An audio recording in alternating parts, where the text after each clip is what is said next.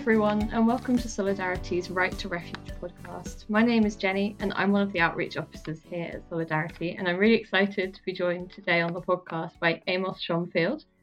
Amos is a community organizer, youth worker, and activist who founded the organization Our Second Home in 2017, which is a youth movement providing residential experiences and leadership training to help refugees and migrants flourish. This podcast episode is being produced in conjunction with our event in October of this year about careers in activism and in the refugee sector. So today we're going to be chatting about career development as well as studying related subjects at master's level. Um, so Amos, thank you so much for being with us and welcome to the podcast. Thanks so much for having me, Jenny. um, so to get started, could you tell us a little bit about the organisation that you founded, Our Second Home, and the kind of work that you do, and also how it was that you came to found it? Organization. Yeah, of course. And also, sorry if, if there's background noise. Um, I'm having a door replaced in my flat, which is not quiet. So if you hear if you hear loud banging, that is that. Um, no just worries. like that.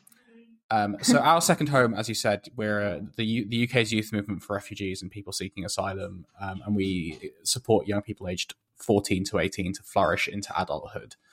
Um, the story of how our second home came about for me um, begins much earlier. It begins when I was 14 and oh, wow. um, I went on a summer camp for the 1st mm-hmm. time. I went and I had two friends and didn't really know what was going on. I ended up in a field with 60, 70 other people. Um, and I spent two weeks sat on a rock playing guitar because I didn't, I was, you know, an awkward 14 year old, didn't know what to do. but by the end of those two weeks, I, I suddenly had friends and a community and, and va- you know, opportunity to explore my values and um, and some you know suddenly uh, sort of something of a transformative experience just in two weeks of being in a field. And so for me, I just I kept going back. Um, okay. I was 14 when I first went as a participant. By 17, I was leading a group of 10 year olds. Mm-hmm. I had 10 year olds in my care. By age wow. 20, I was managing a group of young leaders who, like I was when I was 17. And by 23, 24, I was the director of the whole movement. Oh, now, wow. That is not me bragging. That is actually how the movement works. Every year, mm-hmm. there's a new person who goes through that, who ends up at the top of that that pyramid on a conveyor belt. We're all being pushed through that that conveyor belt in a model of youth leadership and empowerment. If it was transformative for so many people that have had that experience, in this case, it was happening in the Jewish community. Then mm-hmm. why could it not happen in other in other communities? Because of course, youth, the Jewish youth movements came about when um, the Jewish community in the UK was itself a refugee community mm-hmm. and it was providing an opportunity to reflect on uh, what made you different, what made you different from people around you, but also what made you similar. It gave an opportunity to build leadership and also build community and to build resilience as well. So there's no reason why that couldn't have worked for the refugee communities of, of 2022, which is how we ended up thinking that this was a, a good model to, to offer um, in, uh, to, to, today's um, people seeking sanctuary, young young people especially. Um, so we have been running residential since 2018. Um, we have, we were typically running one or two a year. This in 2022, we took a step up and have been running five. Mm. Um, so we have, have, built a really strong network of both our own volunteers um, and also a network of, of, of the leaders that we've trained through our movement. So people who have who have taken those steps up, just like I did um, as, as as a teenager. Um, doing that from scratch has been a really interesting experience. I yeah. when I first built uh, Osh, I was uh, working full time. Mm-hmm. Um, I was working in sort of student field work. Um, so I was visiting a lot of universities and speaking to people and sort of re-engaging with that with that world. And then I carried on into that uh, as a, as a student as well, doing a master's, um, which I'm happy to talk about in a bit. Um, and it was very interesting to have that to have that those opportunities to to do it to to do both and and to sort of warm myself up into a place where this became a really a, a, bigger job and a bigger pull on my time because there's no reason that you have to see these roles as all or nothing. These are things that you can warm up into and grow into, and that's how I sort of approached it.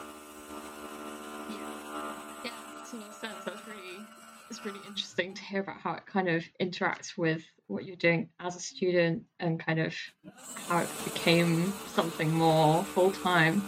Mm. Um, yeah, so kind of in a similar vein, how did you go about balancing, finding that balance and like, yeah, the balance between your work and your studies and kind of the shift between those things taking up more or less space in your life. Mm-hmm. So I think on one hand, there's sort of a, a, mindset that is required in order to do this from from the from from the beginning. Mm-hmm. Because I was I was working on Osh as a volunteer for for many years, and then only for I was only paying myself for a day a week, mm-hmm. even though I was definitely working more than a day a week for a long time. Um, and there's an, a need to to sort of be there's there's a willingness that's required to, to do this work um, in order to in, in order to succeed. Uh, if you believe this is something that needs to happen, you need to there's a degree of self sacrifice, and that is, you know there's a there's obviously a, a lot of privilege in me saying this because I was in a position where I could where I didn't have I didn't have so many depend so much dependence uh, or, or I didn't have you know the the need the the restrictions on on volunteering my time mm-hmm. um, both you know in my in, my free time and also perhaps in my work time and I was you know under underpaying myself. So that is a real um, a, a real uh, um, a real challenge that's that is um, needs to be confronted for anyone who wants to be wants to found a project. Yeah, but also th- there's ways around it. There's there's not not only one uh, one route. And what I often find is that the strength of what Osh can achieve is mostly through the teams that we're part of.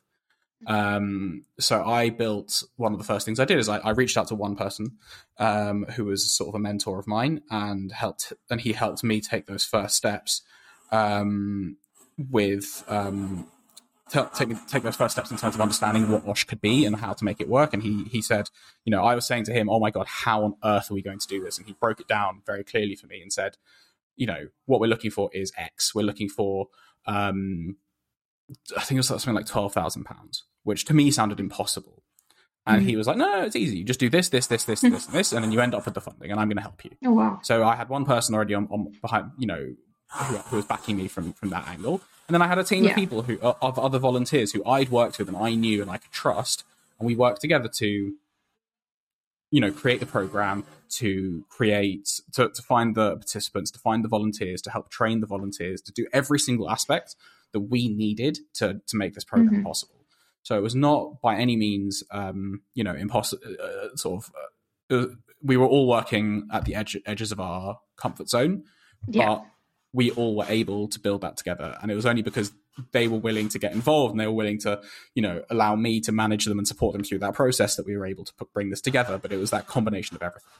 Yeah. Well, that's pretty exciting. Like having yeah those people around you who are kind of as excited and like um willing to to get something like that moving. Um, absolutely. But also i think you know we didn't know what we were doing when we first started so we yeah. had we had volunteers coming on our training day, and we knew we wanted to do a training day, and they're like, "Right, so what? What's you know what's the idea? What's going on?" And we were basically making it up uh, as we mm-hmm. went along. We, you know, we I had run trainings before for leaders. I'd run all of these things before. But when it came, came to you know making it work for us, didn't know what we were doing. Mm-hmm. People were, you know, looking. You have to also trust what you're what you're doing and trust your gut because if you've reached a point where you're at that level of, of delivery where you're like piloting and really making it work then yeah. there's enough people have backed you and enough people have, have bought into what you're doing for them to think that you're doing the right thing. So you yeah. have to like put those imposter syndrome gremlins down so that you can mm-hmm. so that you can sort of back yourself because ultimately you don't reach the stage of people wondering are you legit? without enough people knowing that you are. Yeah yeah, it must be. It's a good thing, I guess, to have as a kind of of um, grounding, I suppose. Thinking in those moments of doubt, you're like, actually, this is something really worthwhile, and people believe in this. And yeah, I can imagine that's really that's really helpful. Um, uh, um, so yeah, uh, moving kind of on from that, I want to ask, um, what's been something unexpected about your job or the work that you do um, that you wouldn't necessarily have predicted when you you got into it? I mean it's there's there's lots of cliches i could give you here. Mm-hmm. Uh, genuinely you know every day is exciting every day is, is you know is, is a really joyful challenge.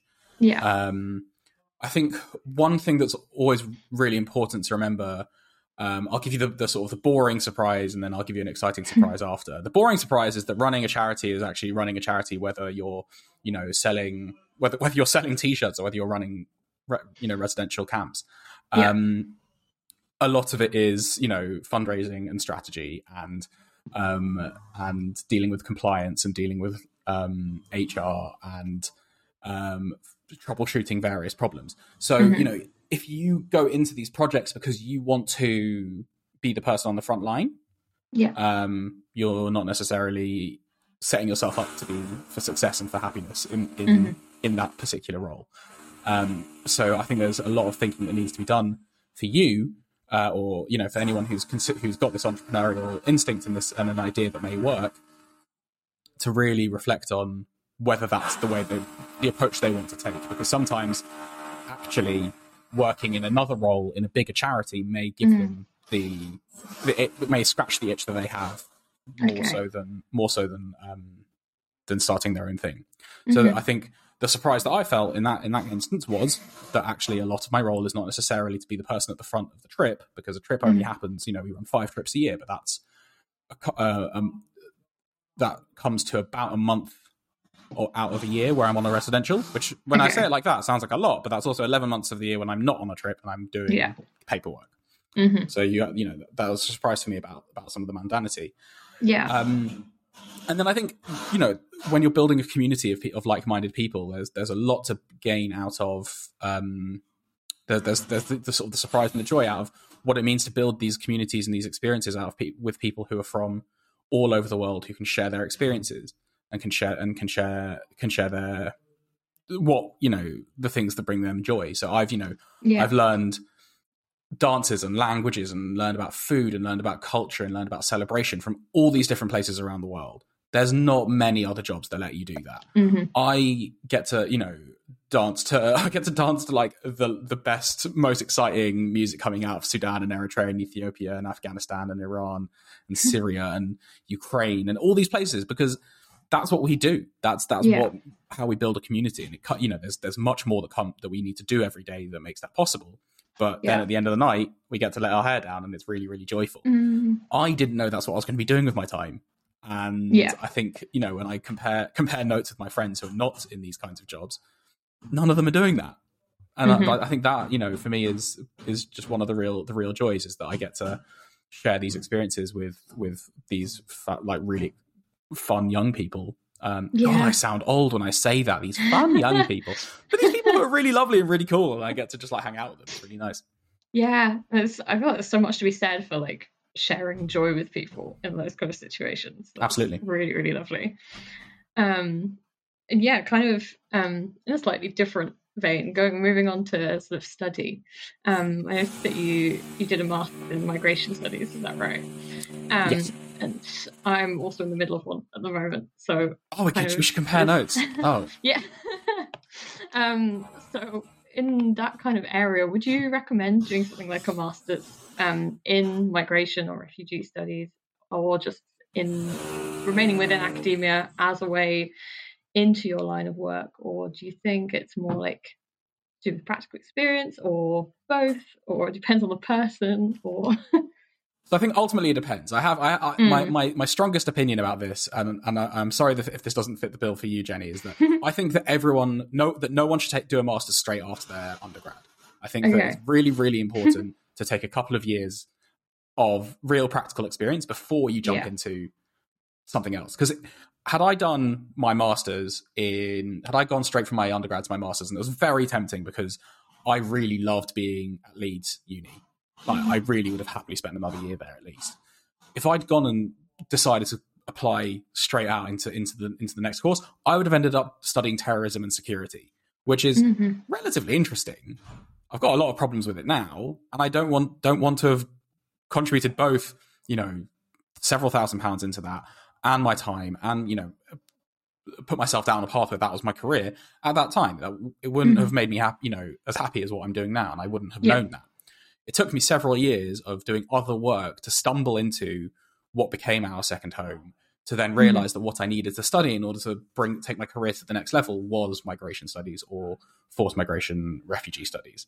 Mm-hmm. Um, that being said, I got some things out of that time. Partly it was a year of thinking and a year of reflecting that let me build out some of the stuff I was doing um, in terms of um, in, in terms of how to how to develop OSH or some frameworks to think about OSH. So you know, thinking about the um, aspirations and capabilities framework, which is a, an academic framework to, to to think about mobility. Um, that was really useful. Um, a few, you know, some of the theorists said things that were quite quite interesting. Did I need to do it in order to achieve what I've what I have achieved? Probably not. But I got to spend a year meeting really nice people, learning from some of the most intelligent people I've ever met, um, studying alongside some of the most intelligent people I've ever met too. Um, and it was really, you know, it was, it was a it was an experience that I'm really grateful to have had. It we're in a, we're in a sector in the refugee and migration sector where there is certainly you know more more demand for for jobs than there is supply. There's not a mm-hmm. huge mm-hmm. amount of money rolling around the sector, and there are a lot of people who care about refugees and want to want to contribute, which means that there is a bit of an arms race to get get a master's, um, yeah. because that'll get you seen above some of the, some other people. Mm-hmm that's a lot of money and a lot of time to spend on a, a mid-level job. There yeah. are probably there are other ways in, and mm-hmm. you know, in terms of if you if you are in a position to to volunteer um, and to build connections like that, if you're able to build skills that are not um, non-academic, but you know, in terms of fundraising or comms, these mm-hmm. are things that people need that, that there's a, more of a demand for. Those are the other ways in. Um, yeah so I was very happy to have done it. It didn't help me get a job because I was already trying to work into my in my um in, in startup, you know, my my own charity. Although to be honest, it did help me get a job because I was working part time uh, at Student Action for Refugees when I was mm-hmm. um, after after my masters. Um, but I have now met thirty really amazing people who are work, working in migration uh, spaces across the world um, yeah. So now, as I, you know, if, if uh, from both, you know, I've now met really nice people, and I'm sure Jenny that you've had the same experience in your masters. Yeah. Um, and there's a degree of sort of, you know, perhaps some professional networks that can be gained out of that because now mm. I, if if Osh or or if any of my future projects, anything else that I want to do requires me to know about the sec- sectors in other countries, I'm now in a position to to pick up the phone to some really nice people who are willing to help me, and I'm willing to yeah. help them too. Yeah, yeah, I think there's a lot to be said for that, and it's it's interesting that um, what you said about like taking time out between courses, Um, because um, I think for a lot of people that feels it feels very daunting, but I definitely can see the value, especially within with a sector like this, of just like having that time between undergrad and masters to actually work out what it is that you want to do and the kind of realities of actually doing it um, absolutely, yeah, absolutely. definitely with like a migration studies master's, I feel like it can feel quite detached. And if you haven't had that, if you haven't got that like application of it, um, I don't know if that was your experience, but um, yeah. So I, I really agree with what you said. Yeah, and I've I've worked with there are a number of people who I uh, have who I studied alongside and worked alongside who then then go on and do PhDs, and so mm-hmm. in some ways the most practical applications aren't necessarily relevant. They're looking at the academic yeah research context. Yeah. And in that, you know, in that case, all power to them, and it makes a lot of sense. Um, yeah. I think that where where I, there's where you should be aiming for both because if you mm-hmm. have if you can build up your uh, pra- if you can build up your practical experience um, with a research background and, and an awareness of, the, of wider issues, then you're going to be a, you're going to be a better hire and also a better professional um, mm-hmm. in the sector. And li- likewise, the other round, the other way around. If you want to go into research and you have practical experience that can inform how you approach your research design and how you approach um, some of these things that feel a little bit detached that can ground you, that's also yeah. that will also help you as as a um, as as an as an academic. Yeah, um, yeah, that's really interesting. Um, so kind of bringing bringing things to a close a little bit. Um, my last question that I had was, um, what advice would you give to young people aspiring to work in, um, maybe in activism or the charity sector or with refugees more broadly? So I think the simplest piece of advice um, is not necessarily anything to do with um, to do with the career itself, hmm but is something that applies to lots of things, which is to look after yourself. Yeah. I remember sitting in my first refugee sector meeting, sort of, uh, it was a network of 30 organizations active in South London. And the average age in that room was not particularly high. And that's because burnout is a real issue in the refugee sector because you're spending every day hearing really difficult stories about people's lives. Yeah. You're hit, both, you know, the journeys that they took to reach the UK and then the challenges and the barriers that they faced whilst trying to seek sanctuary here.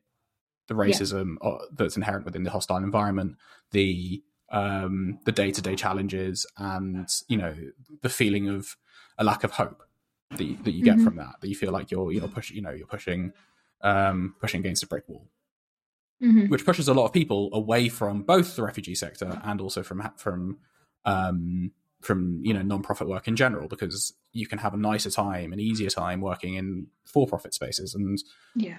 you can't really blame people up to a point. Hmm um, so you have to be really diligent about looking after yourself in whichever way that you need in order to sustain a career in this in this space in order to prevent burnout because burnout can happen both because of the experiences that you're having and also because of the relentless nature of the work. Um, so i think practicing self-care is really important if, even if it sounds a bit trite to say that. And then i think the other part is to gain inspiration that from far and wide.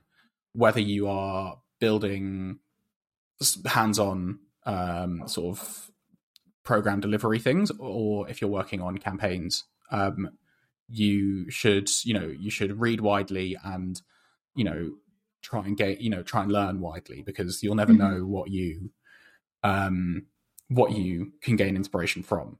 Um on a very you know for for me i took something i i took an experience that i had that wasn't necessarily applicable to the the world that i was coming into and spent time working out how to make how to make that relevant and whether it was relevant i think more importantly.